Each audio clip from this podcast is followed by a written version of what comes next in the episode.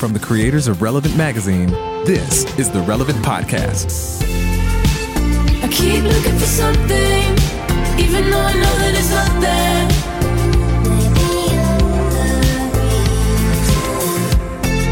And every time I try to figure it out, you're the only thing I can think about. It's Tuesday, May 21st, 2019, and it's the Relevant Podcast. I'm your host, Cameron Strang, and here with me in our Orlando studios on the ones and twos, our illustrious engineer, my brother, Chandler Strang. Hello. On the Skype line from Loverland, Virginia, hanging on by a thread, Jesse Carey. Hello, hello. From Gatorland, Florida, Eddie Big Cat Kaufholz. What's up, everybody? And from Nashville, Tennessee, author, speaker, podcaster, cowgirl extraordinaire, Annie F. Downs. Good morning, gents. We are happy to be with you guys today. At, Jesse and I, last night, late last night, returned from our annual trek in Montana. That's and I'm telling you, we barely made this one back. Yeah, I mean, really? Yeah. Yeah, Yeah, it was, No, guys were you looking can't be more barely than last those year when you almost got eaten by a by an animal that was chasing you. oh, that's true. I- well, Jesse, you had another animal run in this time. I had a terrifying one. So I went for a run with a couple of guys, like a jog, and Like we down the mountain. I didn't join them. We, we, we, I was were- reading a book. Yeah, we, we were we were we said, hey, drop us off at the top of this mountain, like five miles away, and we'll run back to the lodge, right where we're staying.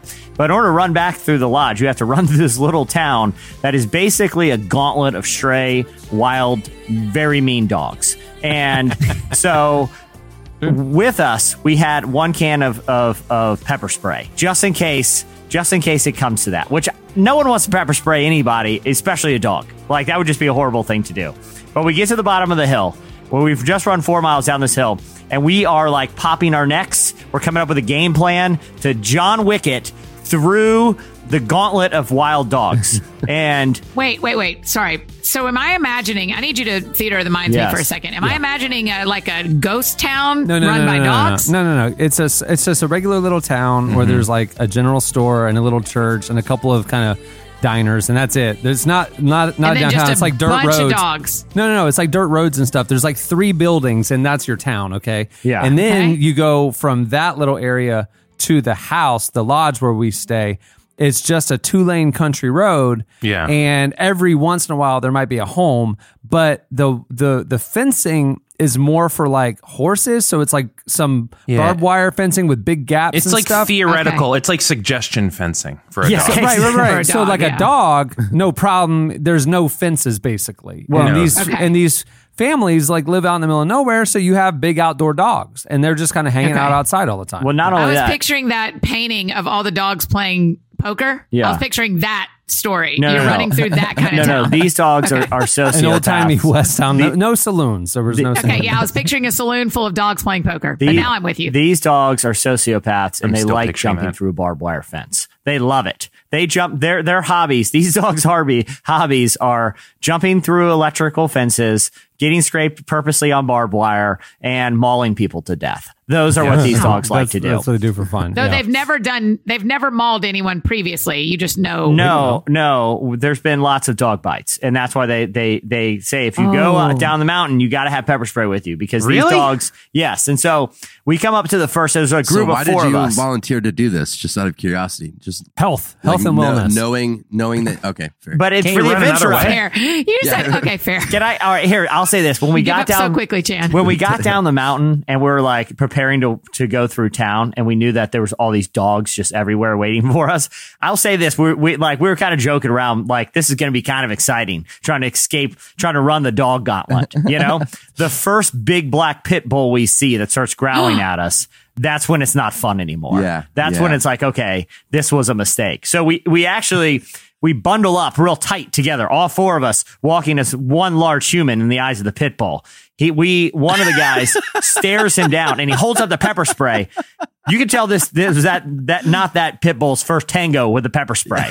Like he backed down. He backed down. We're like, okay, guys, we're fine. We're fine. Suddenly we realized why that dog backed down because we had crossed out of his territory into another dog's No. territory. So we, we we had gone through probably four or five dogs at this point and used various strategies to convince those dogs not to attack us. But it's like the end of a level of Super Mario Brothers where you come to boss dog at the end. okay. No dog wanted to cross into boss dog's territory. This is how we know we're in trouble, Annie, and I swear this is true. We're we're sitting there and the dog is barking and growling at us, and there's like there's a lot of horses everywhere. The dog jumps up and bites a horse, like just to Right in show front off. of you? What? The dog bit a horse Jesse. as he's like staring at us, just to show like I ain't scared of you guys. Like, Watch, watch me bite something. I'm going to bite something that's 10 times as big as me. And he bit the horse right in the belly. And the horse is like looking at us like, thanks a lot, guys. Thanks for challenging him. so thank God, one of, at that point, one of the guides that, that, uh, uh, we had been, that had been, you know, working at the, at the lodge drove by in a pickup truck. We jumped in the back, got out of there. They said that later, that kid said later that when he drove back by the dog, the dog tried to attack the truck. The dog would try to, the dog literally wanted to fight an automobile after biting a horse. I don't understand. Why do people want That's to own a dog like that? because they to live on a protect country. farm. land. Wild Yeah. country out there. But, but Cameron, I feel like that wasn't the Poor only brush with death that we had. No, no, no, no, no, not even close. The main brush with death came on the This last is always day the of the weirdest trip, trip you'll go on. And and we had had a very chill few days. I'll just Yeah. say it, it was the the three days before we got to Montana. It was like eighty degrees, and when we got there, the high was in the 30s. It was rainy. There was thunderstorms. It was snowing one day. We were. I was not packed for this, so I didn't go out on. I didn't do a lot outside. I Quick mainly question. hung out by the sorry, fire. To, sorry to interrupt. Would there have been any way to find out the weather there, or is it just is this a special place where it Not in doesn't that work? part of the country. Dopplers, there's no Th- Dopplers out This there. Okay. ain't Billings. I mean, Billings is your next day. That's They two hours know. away. They don't know This is there. the plains. It changes it day by day. Day by day. they, they, Eddie, you know how they judge how the I don't weather's going to be tomorrow? right. it is. So this is how they judge the weather out there, Eddie. They judge how irritable the dogs are. If if it's, it's if, if it's if the horse gets bit by the dog three times that day, it's probably going to be cold Gonna tomorrow. They know. They know. Yeah. They they go ahead and preemptively start biting horses out there, and you're like, oh, bundle up tomorrow. The dogs are biting horses again. So I hate Anyway, that but story. the last day it got it got nicer out, and we thought, you know, we need to culminate. It was a great, great trip, great guys, a lot of connection, a lot of rest. It was just so much fun. But we wanted to culminate. Jess and I wanted to take it up a notch. Yep. And so they had gone the previous year. They had gone and found this kind of like shady fireworks place about I an hour this. away. I and so was I was like, we gotta. I brought cash. We've got to go. And so we got we filled up the truck with some guys, and we drive an hour to go Yeah. to this fireworks place, which we checked on the internet was open. It was Yeah. Sunday. It was going to Oh, open Eddie, till he did check on the internet. Yeah, Okay. it was buried beneath a bunch of recent news stories about some nefarious activities that happened there. But yeah, Di- it's open. okay. Thi- this is the place for people that don't know. I know we know for a fact has a dungeon underneath where they Right. make homemade fireworks. Like we Yes. we already know that fact, and that's why we drove an hour to there. we arrive at four thirty, and the gates closed. Oh, and, no. And and it has a handwritten sign on it with a phone number. And so Blew our- off my arm. Come But back. the later. guy- the guy who Cameron, can I preface about what that phone number said? It said shed questions colon, and then it had a phone number because I think they're also questions. running a shed business. Well, yeah, there were sheds. They had sheds for sale in the parking lot, and then they had their fireworks stand. And Good wh- sheds, you though. want, it said sheds question mark fireworks question mark. Here's phone number. So we call it, and and and a guy answered who sounded elderly, and uh, we said we're here, and he goes, "Are you at the gate?" And he said, "We said yeah," and he said, "Well, my son must have closed up early." And then he and he you could tell he was kind of thinking, "What do I do?" So he said, "Do y'all want to buy a lot of fireworks?" And we're like, "Yes!" Like it'll be worth your while. That's what he's trying to assess. Will it be worth my while to come back? And he goes, "All right. Well, here, let me tell you what to do. Go back over the overpass, back toward Hardin." And what you're going to do is you're going to see an old man on the side of the road wearing a red hat. That's me. No. Come pick me up. That's his directions. And so we Find drive old back man into in red Hardin, hat. and we come up on a guy wearing a red Donald Trump 16 hat. had to That's be. like a country music and, song. and he was Oh, like I knew he 90 was years old. hat. He said, he, we pull up. He said, Well, I was just out for my Sunday walk. There's no sidewalks, mind you. This is a country highway. He's just in the middle of the road by himself. And he's out for a Sunday walk. He, he then we then proceed to pick him up, and he said he needed us to take him to his house to get the keys, and so that's what we did. And then I jumped in the back of the truck, and Jesse rode with him. Yeah. So we, we drive to this old man's. oh, you jumped house. in like the cab or the bed Yeah. of the truck. yeah, Yeah, yeah, yeah, yeah. to make oh, room Oh, for wow. Clarence. His name was Clarence. Yeah, and as soon as we picked up Clarence to go to his house, I jumped out of the truck and I said, guys, please let me handle Clarence. And I jumped out and I gave him, I looked him in the eye and I gave him a $20 bill right there. I said, Clarence, we're here for real business today. We want the good stuff. He slipped it in his pocket and started laughing. He's like, oh, I'll take care of you. So we, we, we were leaving his house and it's, so Cameron and like, it's, it was you and Phil in the back, right, Cameron? Yeah. And then you So- and Prop and Odd Thomas in the truck. Yeah. So we're in the truck with him and he starts regaling us in like one of the guys is the like the, the guy driving the truck, like our guide, is wearing like a, a, a South Carolina like Gamecocks hat. So the, apparently this guy had a lot of relatives that hailed from South Carolina, and he starts telling us about all the war veterans in his family and and Oh, how wow. they've heroically served the country. He then looked at Prop and he goes, "Now here's the bad part. Oh, boy. Some of them were fighting for the South." Yeah. He's Oh, like, my gosh. he's like, Oh. you know, Sweet prop. He's like, a couple of them got beat by Grant and ended up going to prison down there. And remind you, he's talking about the Civil War here. That's Yeah. how old this guy is. Yeah. That he literally had relatives that he knows that fought in the Civil War. Ironically, for the South, Prop was a pretty good sport about it. Oh, I Was he? Yeah. So Yeah, we get so- so, we get back to the to the fireworks place and we go in there. He's turning on the lights and everything, and we go in and we immediately go, "Do you got do you got any illegal stuff?" And he goes, "Well, we got some stuff we make here, and he, we keep it behind the counter." And he pulls out this Ziploc bag of handmade what looked eh. like bombs. Okay, and we go, "What do those do?" He goes, "Well, they're And if tannerite." it looks like a bomb and it does explode and it's Right. homemade. And he goes, Well, you want to see it here? I'll demo you one and come out with me. And so he takes this tannerite bomb. He's 90 years old. He's shaky hands. At this point, propaganda is just walking down the road towards home. He's done. And so we just go out and we're standing right in front of the door. In front of there's a sidewalk right there. And we're just there and we're waiting to go. Where are we going to go out in the field? Whatever. He's standing right there next to us, lights it in his hand, and rolls it about six feet away from us just so we Oh can my see the explosion. And it was like, like this concussive like explosion right there. So then we go back in and Jesse looks him. Then It's Jesse a nice him, weekend together. Jesse looks him dead in the eye and he goes, Where's the good stuff? And he kind of looked, he literally looked to his left and his right, like, I don't know if I should tell him. And he goes, Well, that stuff's downstairs. And he goes down and turns on the dungeon lights. And sure enough, Did y'all tell is- him you'd already been down there No, the year before? No. no. And he's giving us a tour of the stuff that shouldn't have gotten through customs. He's Oh, like, this is my the stuff that was overpacked, and most of the stuff gets rejected at customs, but this stuff slipped through. So, on one hand, it's illegal, but on the other hand, it got through customs, so it's kind of legal. And that's what he's telling us. So he's telling us a tour of it all, and then and he goes and he points to this one thing, and he goes, "This right here, these are three times more powerful than what we just did, and these right here are two times." And Jesse, of course, is egging him on. Can we see the three time one? Can we see the three time? All And- right, and- all right. And, Cameron, I, I'm sorry to interrupt again, but the idea that getting something through customs is the is what is the basis of legality. Like, all right, well, Right. I've got a dozen throwing stars through, so yeah, it's legal now. I can I can do Right. that. It's it just on like this side. amazing.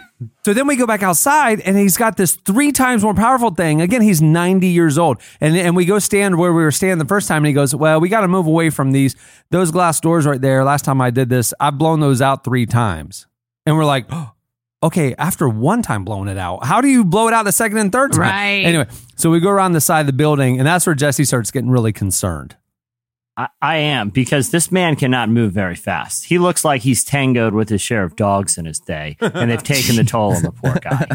He. He, he he starts to light one. He goes, I think this one might be broken, but let's try it. He does it. He lights it. He puts it on the ground and he starts like hobbling away.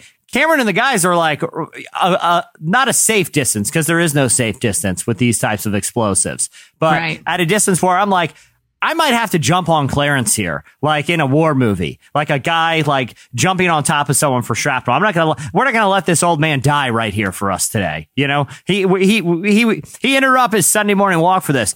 That thing, he he set it off wrong, and it came like my back is turned, running away from where the uh-uh. explosion's supposed to be. It comes blasting over my shoulder and hits what appears to be a fuel container in the parking lot. on the other side of the parking lot. It went with and just flew off and hit like where the cars were, and it turned out to be a water container, and it de- didn't detonate. So then he's like, "Oh, I'm so sorry, it didn't detonate. Let me go get another one." And so he go gets another one, and the stick's broken off of it. So he just figured he'd turn it upside down and stick it in the ground, like and, and he goes and lights it. And then Jesse is literally like, Hey, Clarence, I'll, I'll light it for you, you know, whatever. Cause he's over there hobbling, got a shaky hand and stuff. And there's like, there, it's not even ground or anything. So Jesse's trying to help him and Clarence lights it and they hobble away. And I'm telling you, this thing was a bomb. Dirt and mud was flung a hundred feet in the air. It was unbelievable. It was like a war movie effect. It was incredible. Yeah, it was like Saving Private Ryan when like the grenades are going off on the beaches of Normandy. It was great. Like we we are sitting there, and half of us are like, you know what? We drove an hour to get here. I'm willing to take my chances with uh, you know walking through Yeah. the night through dogs Yeah. to try to try to avoid getting my hand blown off here. Yeah. But but listen, we're not going to be rude to the guy. I slipped him twenty bucks. He's doing this for to give us a show. and Yeah. no one came. There was no police, no one. No, I of mean, course you, not. you think about in the no normal one to world, if I set off Uh-huh. a bomb in my yard, it would be news. It would be a whole thing. Oh, no, it's there, Montana. it's just it, the dogs don't even stop jumping through the fence. Everything goes on.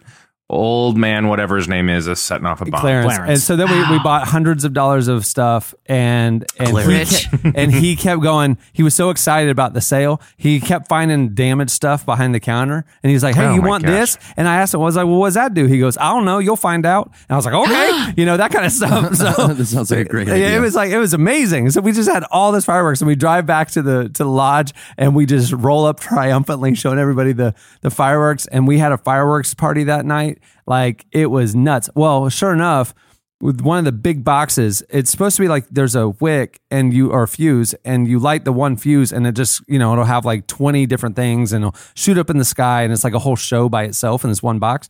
Well, the one of the damaged ones was missing the fuse. So we were trying to figure out how to get this box lit. Oh gosh. So we decided to just light a big old fire and then throw the box on top of it, Yeah, which was a right. great idea. And those things are just shooting everywhere. I shot a firework off that didn't go up very high and then exploded and shot into the house. It was great. We're running around for our lives. We're jumping through the flames. It was an incredible experience. Yeah, I mean, Highlighted people are looking at the boxes of clearly, you know, fireworks that have been, been imported from all over, you know, Golly. the uh, all over, uh, you know, the list of banned countries. And at one point, someone pulls out a Ziploc bag, like someone pulls out the Ziploc bag that has like little sticks of dynamite in it. He goes, "Where? What kind are these?" He was like, "Oh, those are the kind they make there."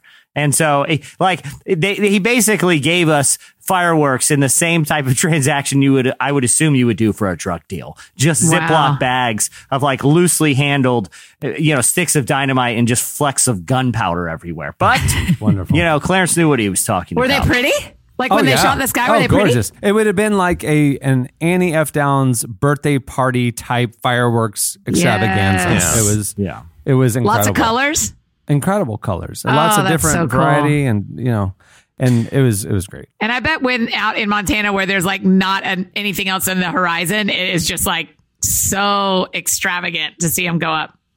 Especially when they're kind of faulty and misfire and shoot Yeah. off into the house. Yeah, it's really beautiful. I've been chased by a firework before. I've had to dive out of the way of a firework before. Oh, I got chased. I went to light uh, one of the Clarence ones, one of the big ones on a stick, and it's supposed to shoot up in the sky and then explode. One and, of the Clarence and, ones. and I put it and I put it in some gravel uh, loosely, and as I lit it, it fell back and pointed directly at me, Right. Lit. And I mm-hmm. just started running for my life, Yep. screaming back at the house. I'm like running back for everybody, everybody's scattering and stuff because that thing came right for us. But Yep. you know, you know, Yeah, that that's, was how, my that's experience gotta as do. well. Annie, I don't know if the objectives was really beauty. I don't think that's what Clarence going for. No, no, no. no. I I, think I, just want to know if that was a a, secondary, a secondary advantage Oh, to after- you building a fire and throwing fireworks into it. after we were like lit, after we had lit and saw the pretty ones and stuff then all of a sudden we bought so many people started like zip tying and duct taping fireworks together Oh, and yeah. like making mega explosions and stuff that was a lot of fun My, I I would say my hundred percent like my you. my life hack for Fourth of July is buy you know the big boxes that you you can find in the store that you like always wanted as a kid. Yeah. Like Buy the that- combo pack. It's like a Yeah. bunch of different ones and they're vacuum sealed. lay it on the ground and set the box on fire and see what happens. We do it every year and it is absolutely terribly dangerous and it is so fun. Is it legal to buy fireworks in Florida?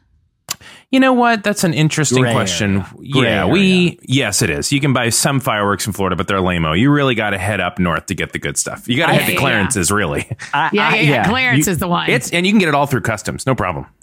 it, it like Clarence was almost like Clint Eastwood in the Mule. You know, like the no one would suspect that this old man is the country's Right. most prolific illegal fireworks smuggler, That's but right. somehow he had a basement wall to wall with him. You know? Except that everyone would expect that.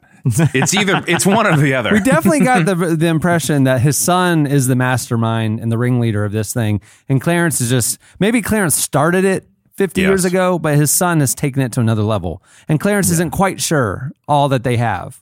You know, Yeah. yeah. So- I, I At, at some point, his son made the decision to dig out the bottom and create a firework lab, Yeah. like Yeah. Gus did for Walt White. You know, Yeah. like under under the laundromat is where the real business happens. That's how this fireworks stand is. Like, you know, they, you know, you can get the sparklers and the and the poppers upstairs. You you, you want to get the military grade stuff. You got to be willing to go down to the dungeon, and not everyone who's gone down there has come back. I mean, there was one other customer there while we were there, and he got you know forty bucks of stuff for his kids and stuff. He didn't. Clarence didn't tell him about downstairs. I mean, this is a No, special no. access situation. so once y'all opened it up, someone else stopped by to shop.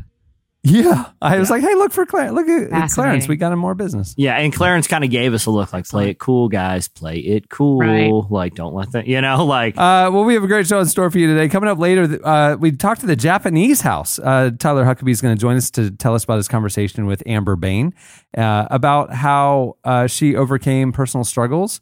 And that led to the creation of her acclaimed debut album. It's called Good at Falling. Well, with that, let's move the show along. Stay tuned. Up next, Be Slices. So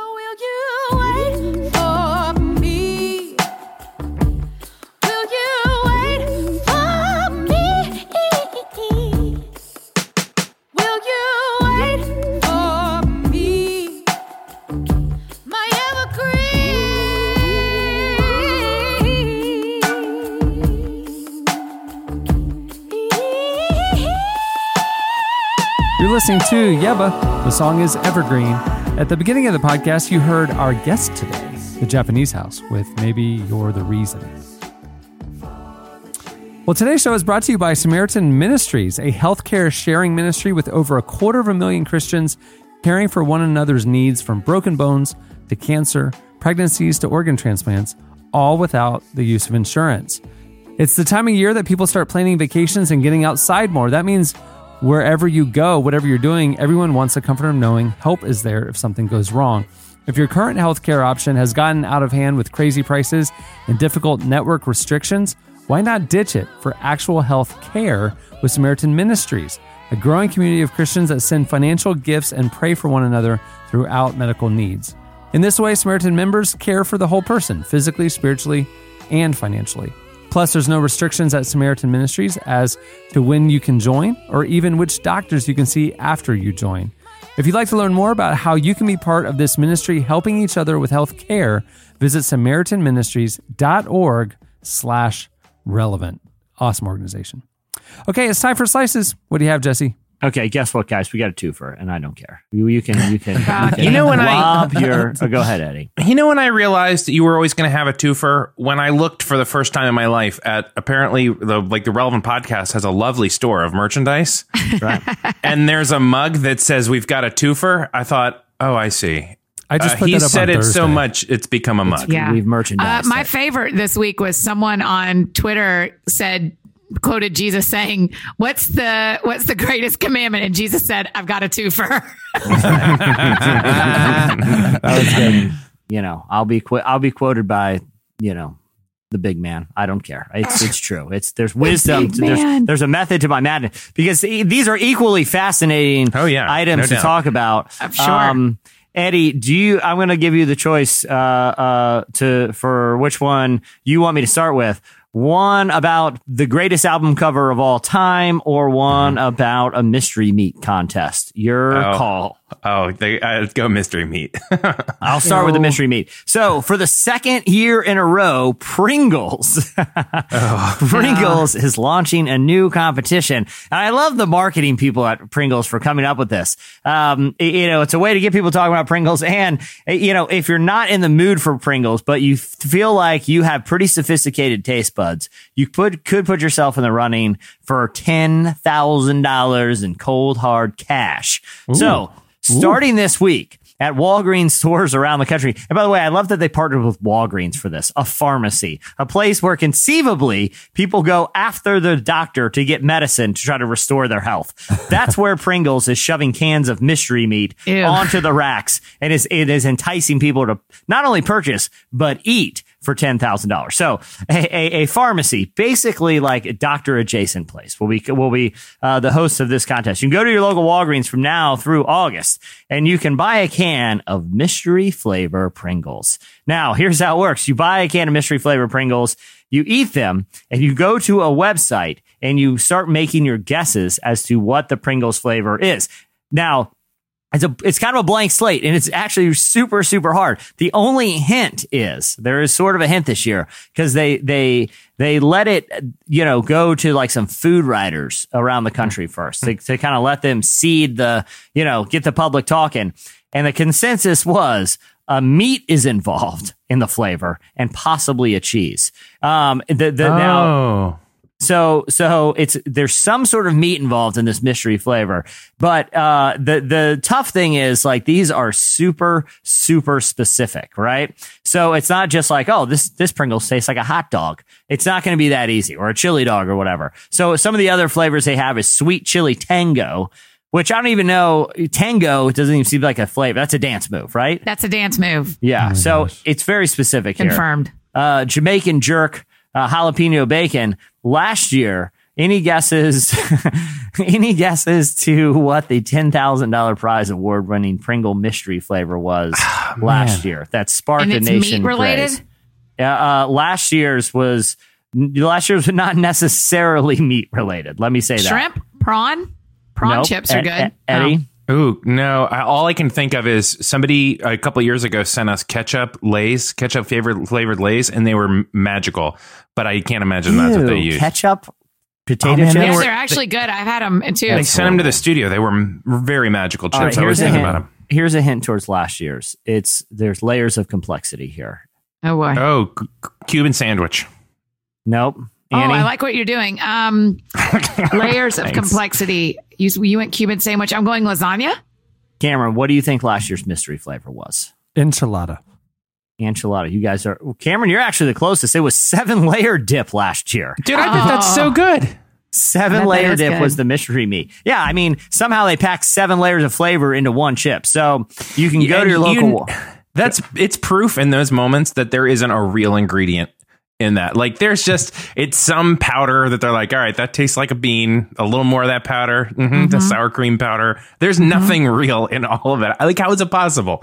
I have a theory that they just got a bunch of powders from all of these other insane flavors and just Yeah. jammed them all on one chip and be like, we don't I have no idea what this tastes like, but we'll pick the one that And if- has the best name at the end. And of it. it's all just suggestive. So you read the bag, you're like, okay, seven layer dip, and then you bite it, and you're like, uh huh, I can taste it. Yeah, yeah. Yeah, I can find give that. me yeah. give me some of the nacho tater tot, tot powder, some of the jalapeno tango, uh, Nacho tater tot sweet sweet chili Nacho tater surprise. That's so Yeah. gross. yeah, uh, mashed potatoes and gravy. Let's get all the flavors and just stir them up and make a big stew.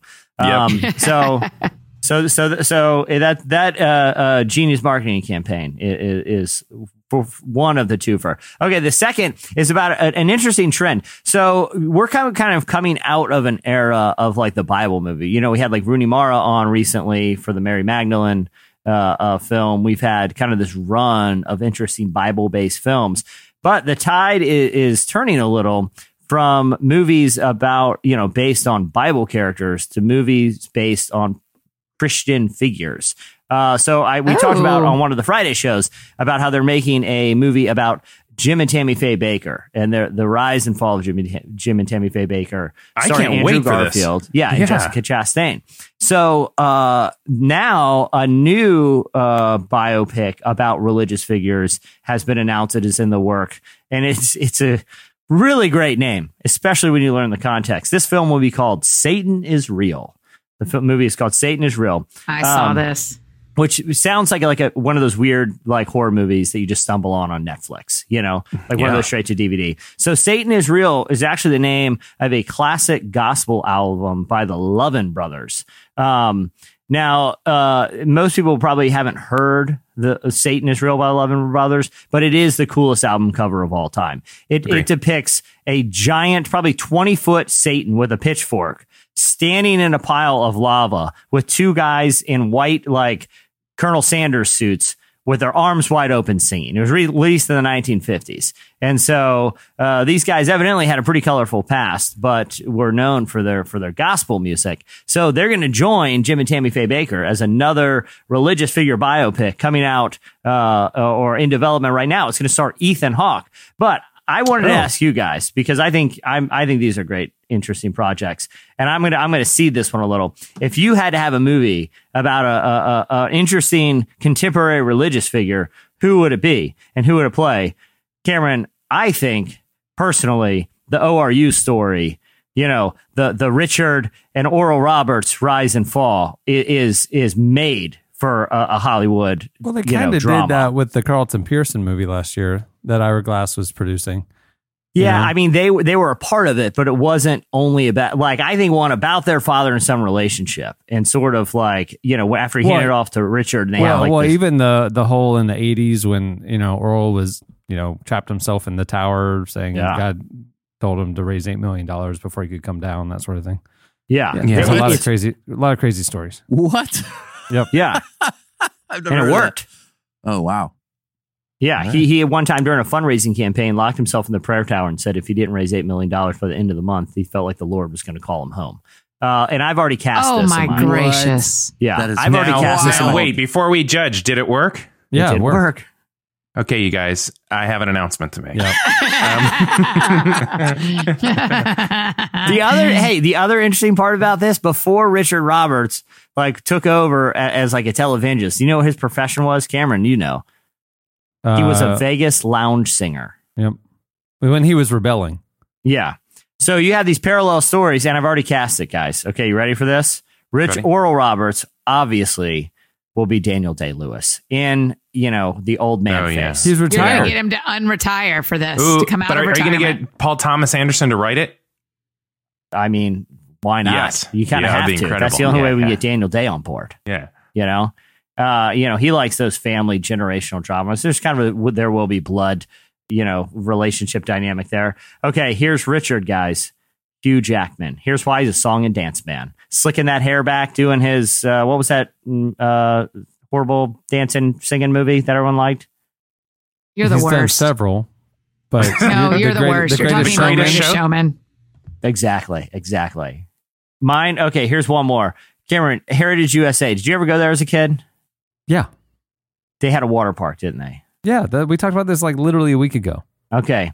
This is a like ad, this is like a high school summer camp movie, like Wet Hot American Summer, Adventureland, you know, Yeah. Yeah, kind of yeah. the stereotypical, except it's a lifeguard at Heritage USA. The in workers, in the, summer workers at Heritage USA, and so you see the lens of the whole Tammy Faye and all that that empire, but through the lens of a kind of basically a youth group college kid. who's Exactly. working. That's interesting. yeah, Zac Efron in there. I mean, it's it's perfect. yes, that's kind of the head, uh, you know, bad boy lifeguard. Like he's too kind of- muscly. he's too muscly. He, Well, I I- wouldn't buy him as like a church guy. You know what I mean? He's too good. who would you? ca- I mean, if Jesse Eisenberg hadn't already done Adventureland, he's the kind of guy. You yeah, know, that's right. a little, a little kind of nerdy. You know, Church, not a church guy that does like P90X and is really like ripped and all that, like that guy. it needs to be someone who's plausibly currently homeschooled. You know, Yeah. like I could, you know who'd be great in this? You know who'd be great in this is Jonah Hill. My gosh. Jonah Hill, Jonah foul Hill. mouth Jonah Hill. Like I Great. would watch him in this movie. But old school Jonah Hill, just let him really run wild. yeah, you know what? Let's just bring him Like and Michael North Cera. Korea movie level Jonah Hill. Yeah, no, don't. like, yeah, like like the high school one. What was Yeah, that? Yeah, like super, Superbad. bad. You know, Superbad. let's just bring Michael Real Cera and. Jonah Hill back together for a Yeah. movie where they're lifeguards at Heritage USA. I would totally. Everyone would see it. It's great. It's got multiple layers. It's a seven layered Pringle of of layers and flavors. I'm totally in for it. Eddie, what is your idea for this? Well, I mean, I think there's one, obviously, the story of DC Talk, which there's there's something still that we uncovered, and we spent probably three years on the show talking about what happened. The fact that they have not officially broken up, but they don't do music yet. They all care about each other. There is a story there that has yet to be uncovered. Um, I don't know who would play it. Obviously, I would probably be asked to play Kevin by Kevin, personal friend.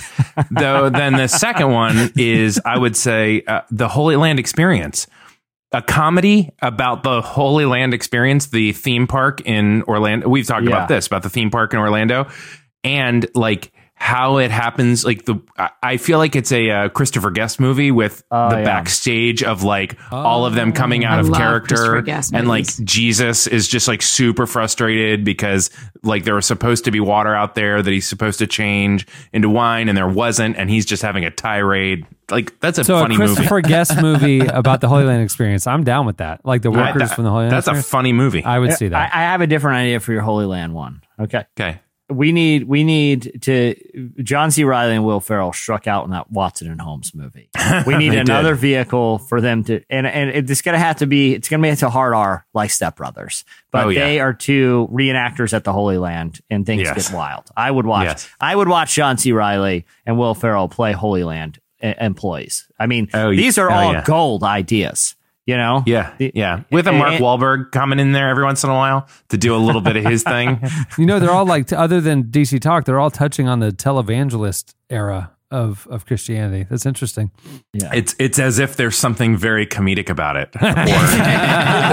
or or, or strange that's well, to be uncovered. HBO HBO is making that show, um, The Righteous Gemstones, which uh, uh, stars Danny McBride as the heir apparent to like a televangelism empire. Oh, I, I mean, the, the whole the whole world is ripe for comedy. I just what has taken so long is the question. Like, there hasn't been a great televangelism movie since that. Like, it wasn't uh, Steve Martin in one back in the day. Yeah, Yeah, yeah. The keeping the faith. No, yeah, no. yeah, Maybe. Yeah, but Yeah, that it wasn't was, that wasn't but- just straight up comedy. It, it wasn't. Tele- it was more like the tent revival thing, and Yeah. it was Yeah. just a Yeah. weird mixture. They took all these like religious stereotypes and put it in a blender, and somebody who had never experienced it or seen it for themselves wrote this movie. It was- well, and it was like Right. 50s, 60s country preacher kind Yeah. of thing. I guess Right. in a modern setting, but they they really need to do like the they need to get right into the mid 90s. There needs to be four Tauruses driving down the street. You know, like it's got to be a 90s 1986 film. and 1994 is the prime time of, of what we're Prime talking about. I love it. Yeah, Dude, that Oral Roberts though, that's a heck of an idea. The, him being, st- I mean, you can see the opening shot of the movie is him in the bell tower. yeah, yeah, Yeah. Like Yeah. just But I could see it sweating. being like a serious movie, like not a spoof, not a joke, but like Oh, right. like dramatic and like you it humanizes this you know controversial figure, and like Yeah. I could see it being really compelling. yeah. I also think this. We should also mention that there are some women that could be in movies because we haven't done that yet. So maybe like a Joyce. Well, Jan Crouch would clearly be in the Holy Land Experience one. Yeah. if we did a Joyce Meyer one, we could do Meryl Streep as Joyce Meyer. Can you imagine That's a good. That's a fantastic call. Uh, right? uh, Maybe like, a little terms Devil of- Wears Prada feel. I don't know. But what's the crazy story of Joyce Meyer? Like all Oh, these were like crazy people who went yes, away. you know she got kicked out of a church. I mean, she has an insane story. I will say, to the credit of women, I think there may not just be as many completely horrific Ridiculous, females yeah. in history as men who have just completely bulldozed over, you know, everything. So I'm just saying, it may not have been because we're awful. It may have been because Oh, we're get out of here! I was not saying you were awful. No, no, That's no, what I heard. I, Annie, Annie, I totally see and understand your point.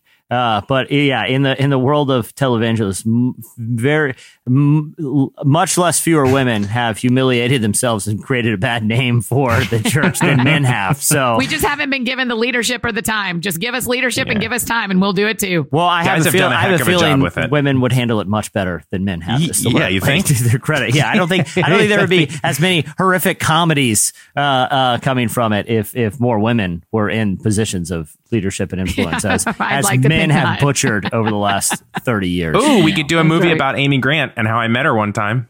Oh, yeah, you, you can do a cameo. Central, yeah. But we do it through the lens of Eddie, young Eddie, Right. like aspiring to meet her one yeah, day. yeah. Yeah. And I don't even know who's going to play me now. I was supposed to be played by John C. Reilly, and now I don't know who could possibly do it now. Kevin Max.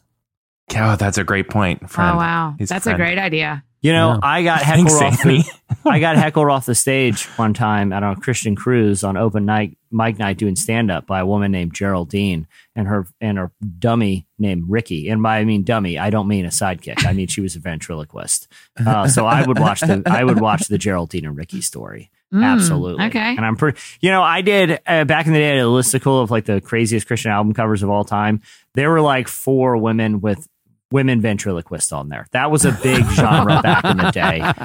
Female ventriloquist gospel albums. And the great, you know, the charming thing about them, the charming thing about them is the woman would sing a voice and then the, the, the dummy would sing a, a verse. And impressively, when they perform it live, her lips aren't moving. You know, it is quite the show. Quite the show. Does not translate on vinyl like most people consume them. It just sounded like terrible mousy singing when the dummy was singing. Right, But right. still, still an interesting novelty. Sorry, what do you have, Eddie? I mean, who knows at this point? so, um, the Muppets, Sesame Street. Um, I I love that they are, you know, they're taking they take their responsibility of educating children very Yeah. seriously, and they have introduced a new character. Uh, and her name is Carly. And Carly is a friend of Elmo's. And Carly, I don't know how to describe her, but she has green fur. I She's guess I do know how to describe her. Yeah, she's green. Yeah, she has green fur and little spiked yellow hair, and she looks like a Muppet with her Yeah, little wh- sweet wh- ping pong eyes. What do you mean? You don't, all all Muppets look the same. She's different color. She looks like yeah, a green that's a great point. She looks like a Muppet with I don't know how to green describe fur this and one. yellow Imagine hair. like Elmo or literally any other Muppet, but green. That's pretty um, accurate, actually. It's so it's in a video of what she looks Carly, like. Carly's episode is coming up, but in a video of Carly, Carly's foster mom explains to Elmo that Carly's mom, the biological mother, is having a hard time and that they will keep her safe until the mom can take care of her again. And so, what uh, Sesame Street is doing is in honor of May, which is National Foster Care Month in the United States, they have brought in a character that has foster, that, that is in foster care to teach Elmo and to teach kids about kids in foster care, which is really interesting because my mm-hmm. daughters are just learning about it because they go to public school and they hear kids' stories and they chat about it and almost every single day. I mean, you know, Cameron, you must have this as well. Like they get in the car having been exposed to something new in the world and they have questions about it. And um, I, I just appreciate Sesame Street because they are bringing in they are bringing in a new character, Carly, and also Carly happens to be really funny and fun. So it's not just this like terribly Yeah. sad story. They also did, for what it's worth, in 2000, I think it was 2011, they brought in a character um, named Lily, and Lily was homeless, and so they were able to explain homelessness through the character of Lily. Yeah. Um, what a special show. I love it. Listen, it is so magical. Another, another underrepresented group that could be uh, immortalized Oh, by Muppets. And that is just- weird televangelism couples from the 90s. Uh, Oh, yeah. I could see it. It would be very easy to make the, the eyeshadow. I mean, they're basically, a lot of them already dressed like human Muppets anyway. So these would be very easily translatable to the Sesame Street Yeah. Screen. And they would really tease up maybe some sort of cross promo for these films we're working on. Because, like I said, they Yeah. basically dress like Muppets as it is. So. it really is. So I was I mean, a, one of our um, one of the churches, one of the big churches here in Nashville, that's it actually just did because it's Foster Care Month. Yeah. Talked about it on Sunday and really challenged their congregation. They were like. 70% of the kids in our county are fostered outside of our can- county because there aren't enough foster families. Let's Yeah. step up and, and let's be the church and start fostering kids. I mean, like it was a really cool, I, I, it's not my church, but I read about it and I thought, man, that is Yeah. really to see the church step in as well and go, yeah, we can do this. This is hard work, Yeah. but we can do this and we can, we can help the kids that are our neighbors. yeah, there are 440,000 kids in the foster care system in the United States. So that is almost a half a million kids that do not have a place to, you know, that that they can call home. And so it is just a really incredible thing that like I, there must be foster parents listening and they are legit like legit heroes, like the greatest people on earth. And uh, yeah, And I also mean, there's probably people thinking about fostering listening and hear us say yes. yes, it is an Take incredible care thing. of those kids. All right, what do you have, Annie? Well, let's just keep it um, light and breezy, and let's talk about engagement rings, you guys. It's springtime. Everybody's falling in love and getting engaged. Yeah. Um, I bring to you a slice that millennials, actually two thirds of Generation Z and young millennials think an engagement ring should cost less than $2,500. The average engagement ring cost $5,680. No. Wow. Yes. And so the- our, the generations coming up behind us, the younger millennials, Generation Z, are all kind of going like, Hey, I don't need a ring that costs almost $6,000. Let's go less than half of that. And four out of 10 millennial couples are planning on paying for their own wedding. Yeah, I could see that. That's awesome. Good for them. Yeah.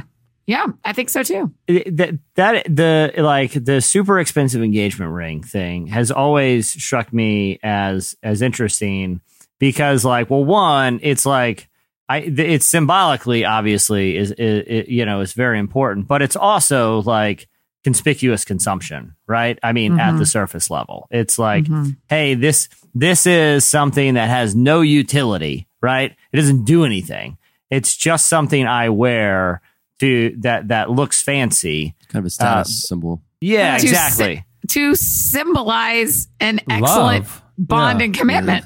But but can't can't you? But but but but my point is like it doesn't just symbolize No, a Annie. bond and commitment. It also symbolizes wealth, right? Yes. like and status. Like what's the? Oh, sure. Like, Yeah, like can't you with you. symbolize wealth and eternal love with like uh you know an eight hundred dollar ring versus like a five thousand dollar? Like does it And make if any lo- if anybody thinks a five thousand dollar ring like somehow equates to m- m- more commitment than a 200 500 you know thousand dollar ring just does not understand what the real commitment's going to look like That is such a, strong statement to make. Buying a ring- bought rings.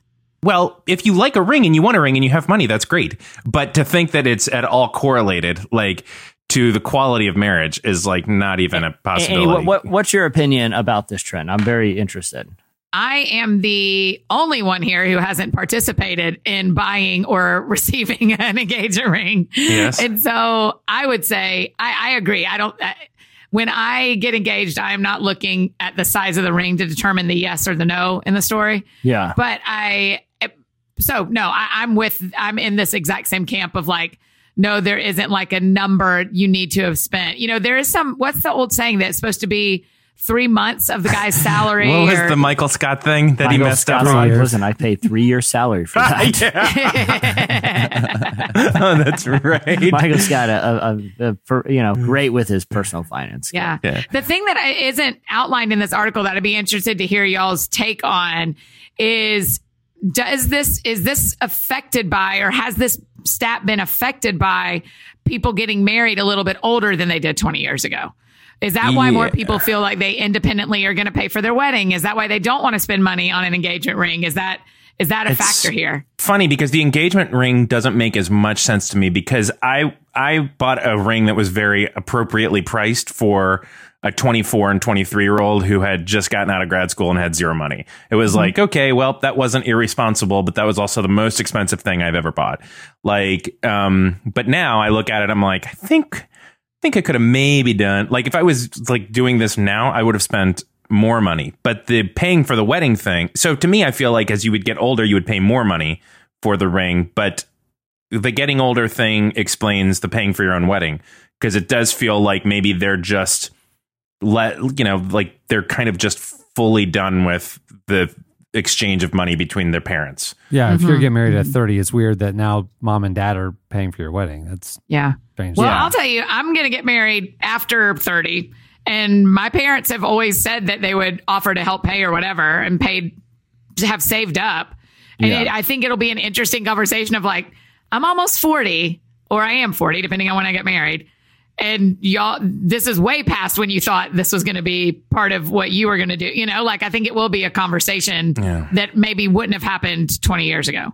Yeah. That being said, having two daughters, if they get married, if they decide that's something they want to do, if they ever do get married, I would be proud to be able to support For sure. their significant other, even if it's not in traditional ways like, hey, I'll My send you on a would feel honeymoon. or- I just Yeah. feel proud about it, but I don't think they need it. And and if they don't want it, I'll gladly swallow my pride and just, you know, be Yeah, my dad will good- be. Yeah, my dad will be very happy to be a part of paying for my wedding. But but Yeah. but I, I do think the trend is probably indicative of like you, you know, like the whole like arrested development phenomenon, you know, of Yeah. like, um, you know, to some degree, there's there are you know millennials who aren't moving out of their parents' homes till like later in life. Like, I don't think that's because of like expensive wedding rings, but I think like pre- expectations projected on this generation by previous and generation Z projected onto them by previous generations. Like, well, here's the mm-hmm. expectations. You got to have a wedding that costs thousands of, you know, and, and you got to buy a ring that costs this and you got to have this and that and this, or else you're not ready to move on. And it's like, well, some of those just aren't the financial realities anymore. You know, like it, it, it's the, Yeah. like you know our a lot of our parents generation didn't weren't saddled with you know six figures of student debt you Right. know and it's it, it wasn't as impractical to, to purchase a you know five thousand dollar diamond as well, but, is, but you know. but if you go back to that marketing campaign, De Beers in the 80s and 90s that said that you should spend three months of your salary on an engagement ring. If you look at that, I mean, and let's say six thousand dollars right now, that's it's somebody making twenty four thousand dollars a year. That is absolutely insane that that industry would have suggested that. If you look at the number now, fifty eight hundred, whatever you said, and and everybody's waiting later, and let's say let's say you know when you're in your 30s and you're getting married now maybe you're making $50000 a year if you're going to spend 5700 that's like one month's salary that's 10% Right. so it's actually more like economical it's more you Yeah. know like all the things that we're saying from a value standpoint you know it's just like the sticker shock of that huge you know whatever but i mean if it's Sure. proportionally less of your salary because you're older now and earning more i mean it's better than spending it when you're making 24 grand I would rather Right. receive something that is actually usable. If someone's like, listen, but like if like obviously I I was on the other side of this, but if but if but if it was like socially normal for the woman to give the guy a piece of jewelry Right. and or they could buy like a jet ski of the equivalent value, I'd be like, yes, we'll get married. Thank you for the jet ski. This is awesome. What a gift. what a gift. Hundred percent. Women should propose with jet skis. I'm not saying I'm saying if if women propose to men for an item that's going to cost thousands of dollars, I don't need Get him a something I jet can just ski. I can. I don't need or or or Right, if I have to like choose a between- Segway, like a Yes. Segway. I'm just saying some kind of motorized vehicle that costs the Jewelry equivalent. and a cool dune buggy. I choose the dune buggy all day long. this this dune buggy will be the symbol of our eternal love, and it's like yes, yes, it will. yes, it will, and I do it- love you. You do know me. you. Truly understand me. You're the only person that's ever gotten me. All right, that'll do it for Slices. Stay tuned. Up next, the Japanese house joins us.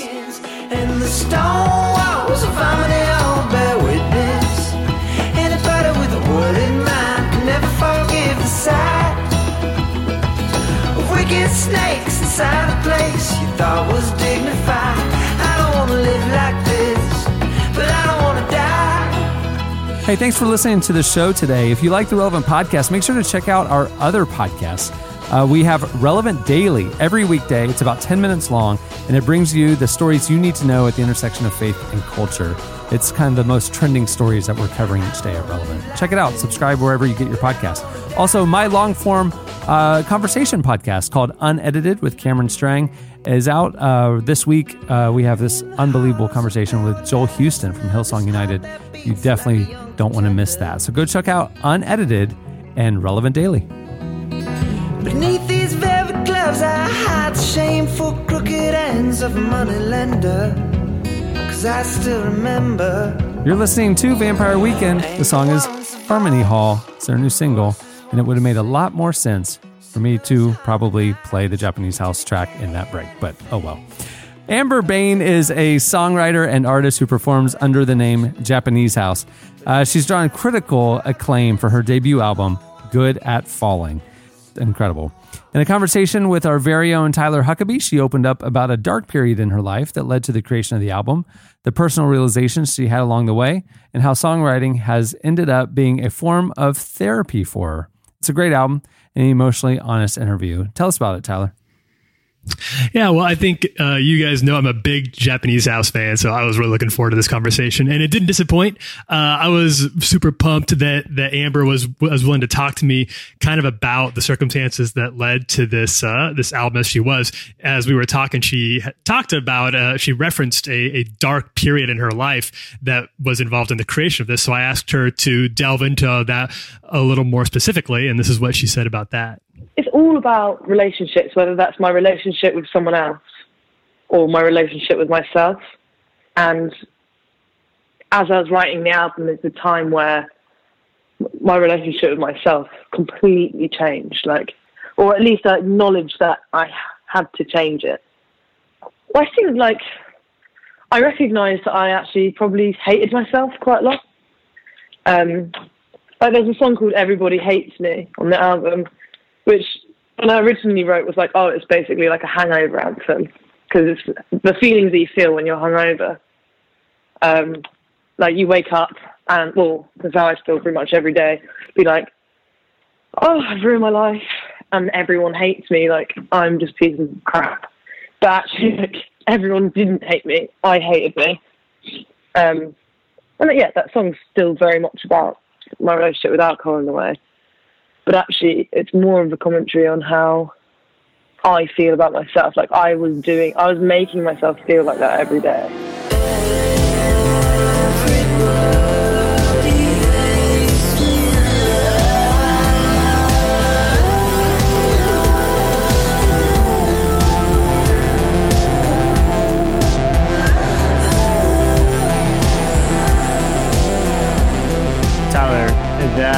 Was such a powerful admission from her to not only talk about a struggle with, you know, self image and self hatred, but about how it's kind of self perpetuating because of her relationship with a, you know, ultimately like a substance abuse. That, that, that's got to be kind of a difficult conversation to have from your perspective, Tyler.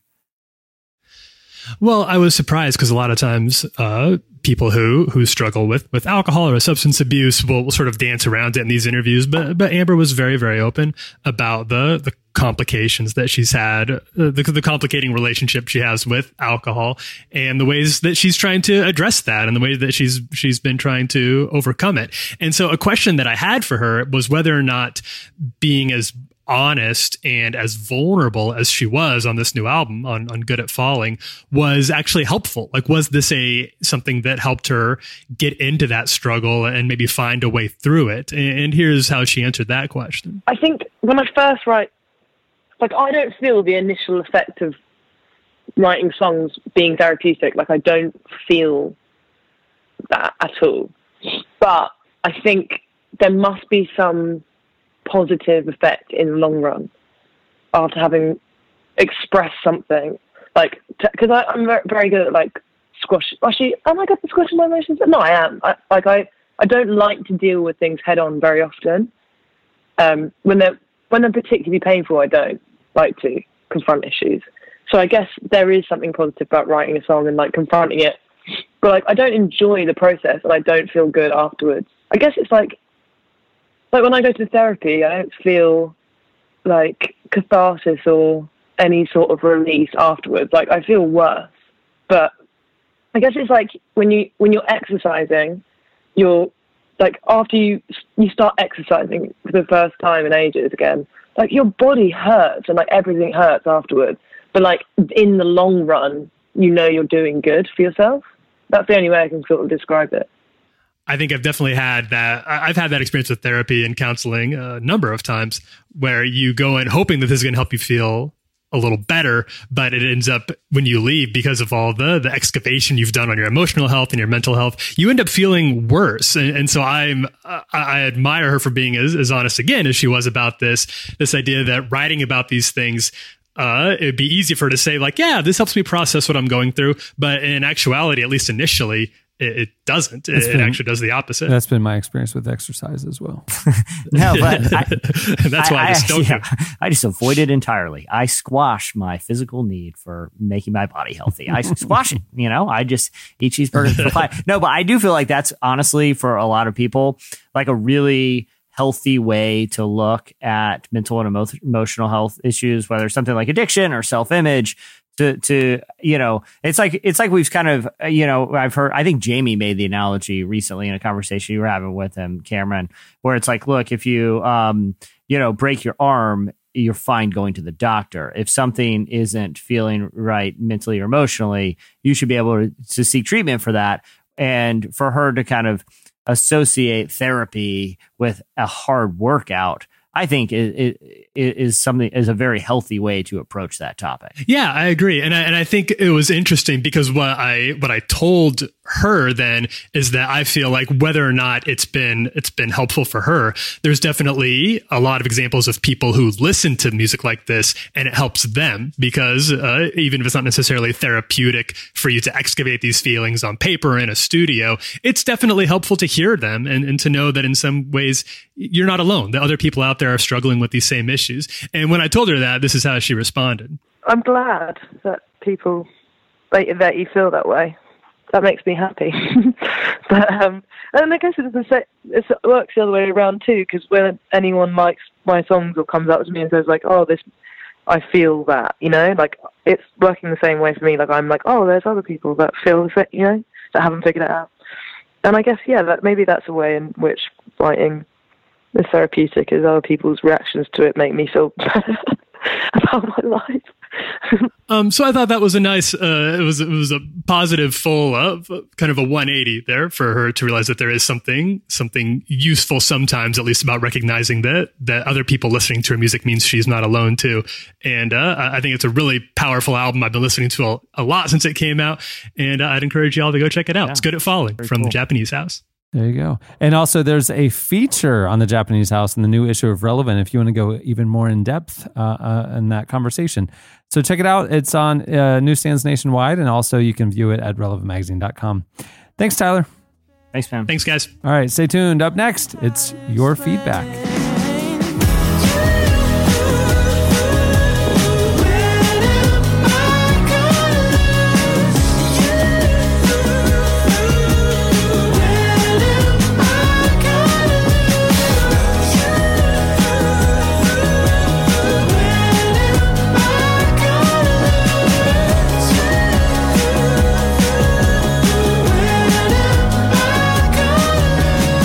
Listening to Local Natives. The song is When Am I Gonna Lose You?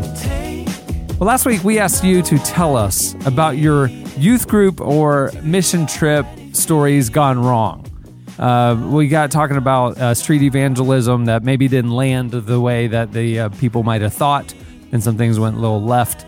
And we thought, well, we if you grew up in the church, you probably went out on missions and outreaches and stuff. And uh, we want to know your stories.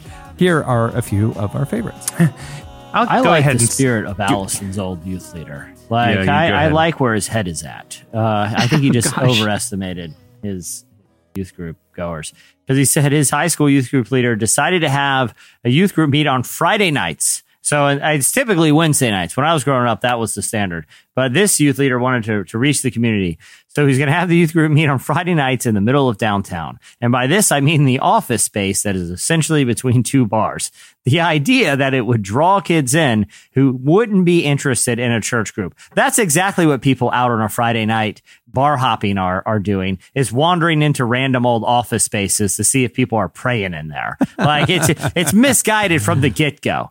Uh, I think this youth And if it's if it's it's youth group, I mean, the people going to bars would be age inappropriate to join your service. Say, what are they going to come and confess? I think my theory here is Allison's youth leader likes to go out on Friday night and just saved him the drive after church. Like he's like, all right, kids, great tonight. And he's, you know, party time. You know, he's, you know, time to pregame and, you know, while you get parents come to pick you up. Okay. He said this mission was accomplished, but an unant- unanticipated consequence. So I guess, I guess some, pe- some non-church kids were wandering into this office space. Uh, but the unintended consequences included church kids enjoying restricted, unrestricted access to drugs, alcohol, and more than one of us climbing out the window to get on the deck of a very popular bar next door. My sister and husband are now the youth pastors of the same church, and we still shake our heads wondering how anybody thought this was a good idea. Needless to say, they're back to meeting at the church. I mean, Good.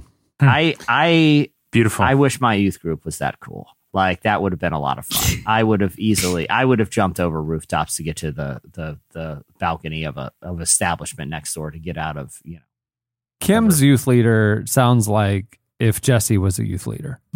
It said Kim said our youth leader just sent us to McDonald's instead of doing Sunday school. Amen. Like, at what point did that guy just stop caring? You know? Right. Um, this one's from Emily. This is unbelievable. And I believe Annie, it speaks to your point from earlier that we tried to make. So yeah, you read this. How awesome guys are. oh no, stop!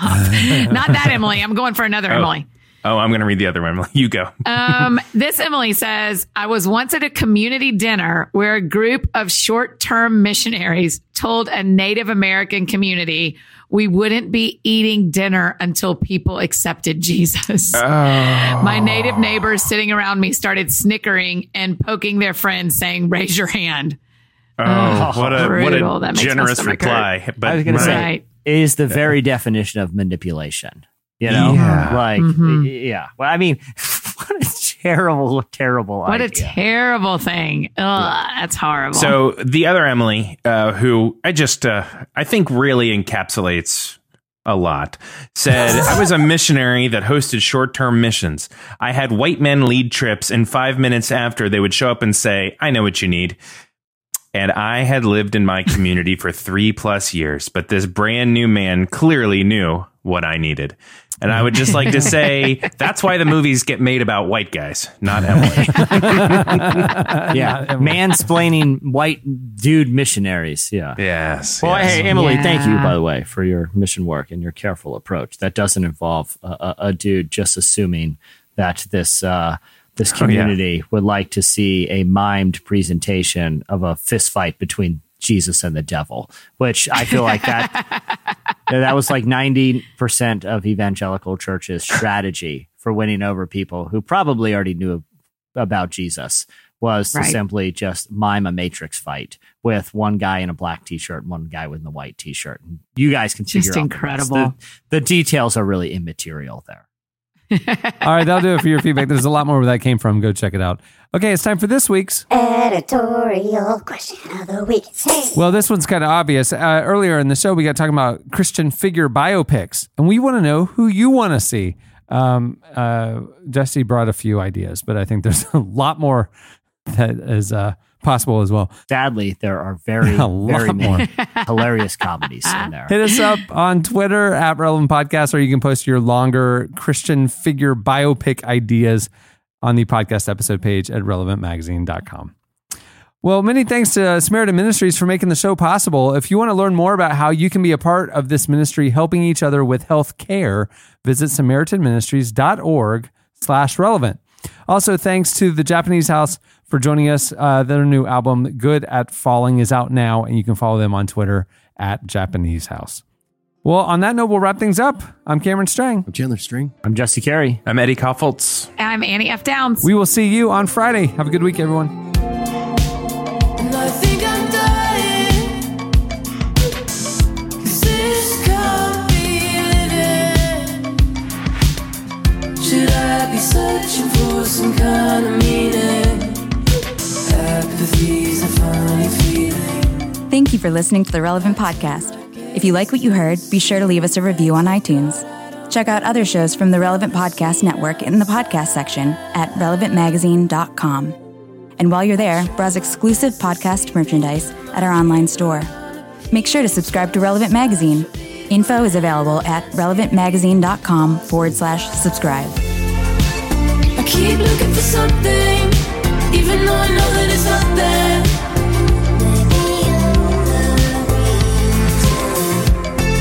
And every time I try to figure it out, you're the only thing I can think about.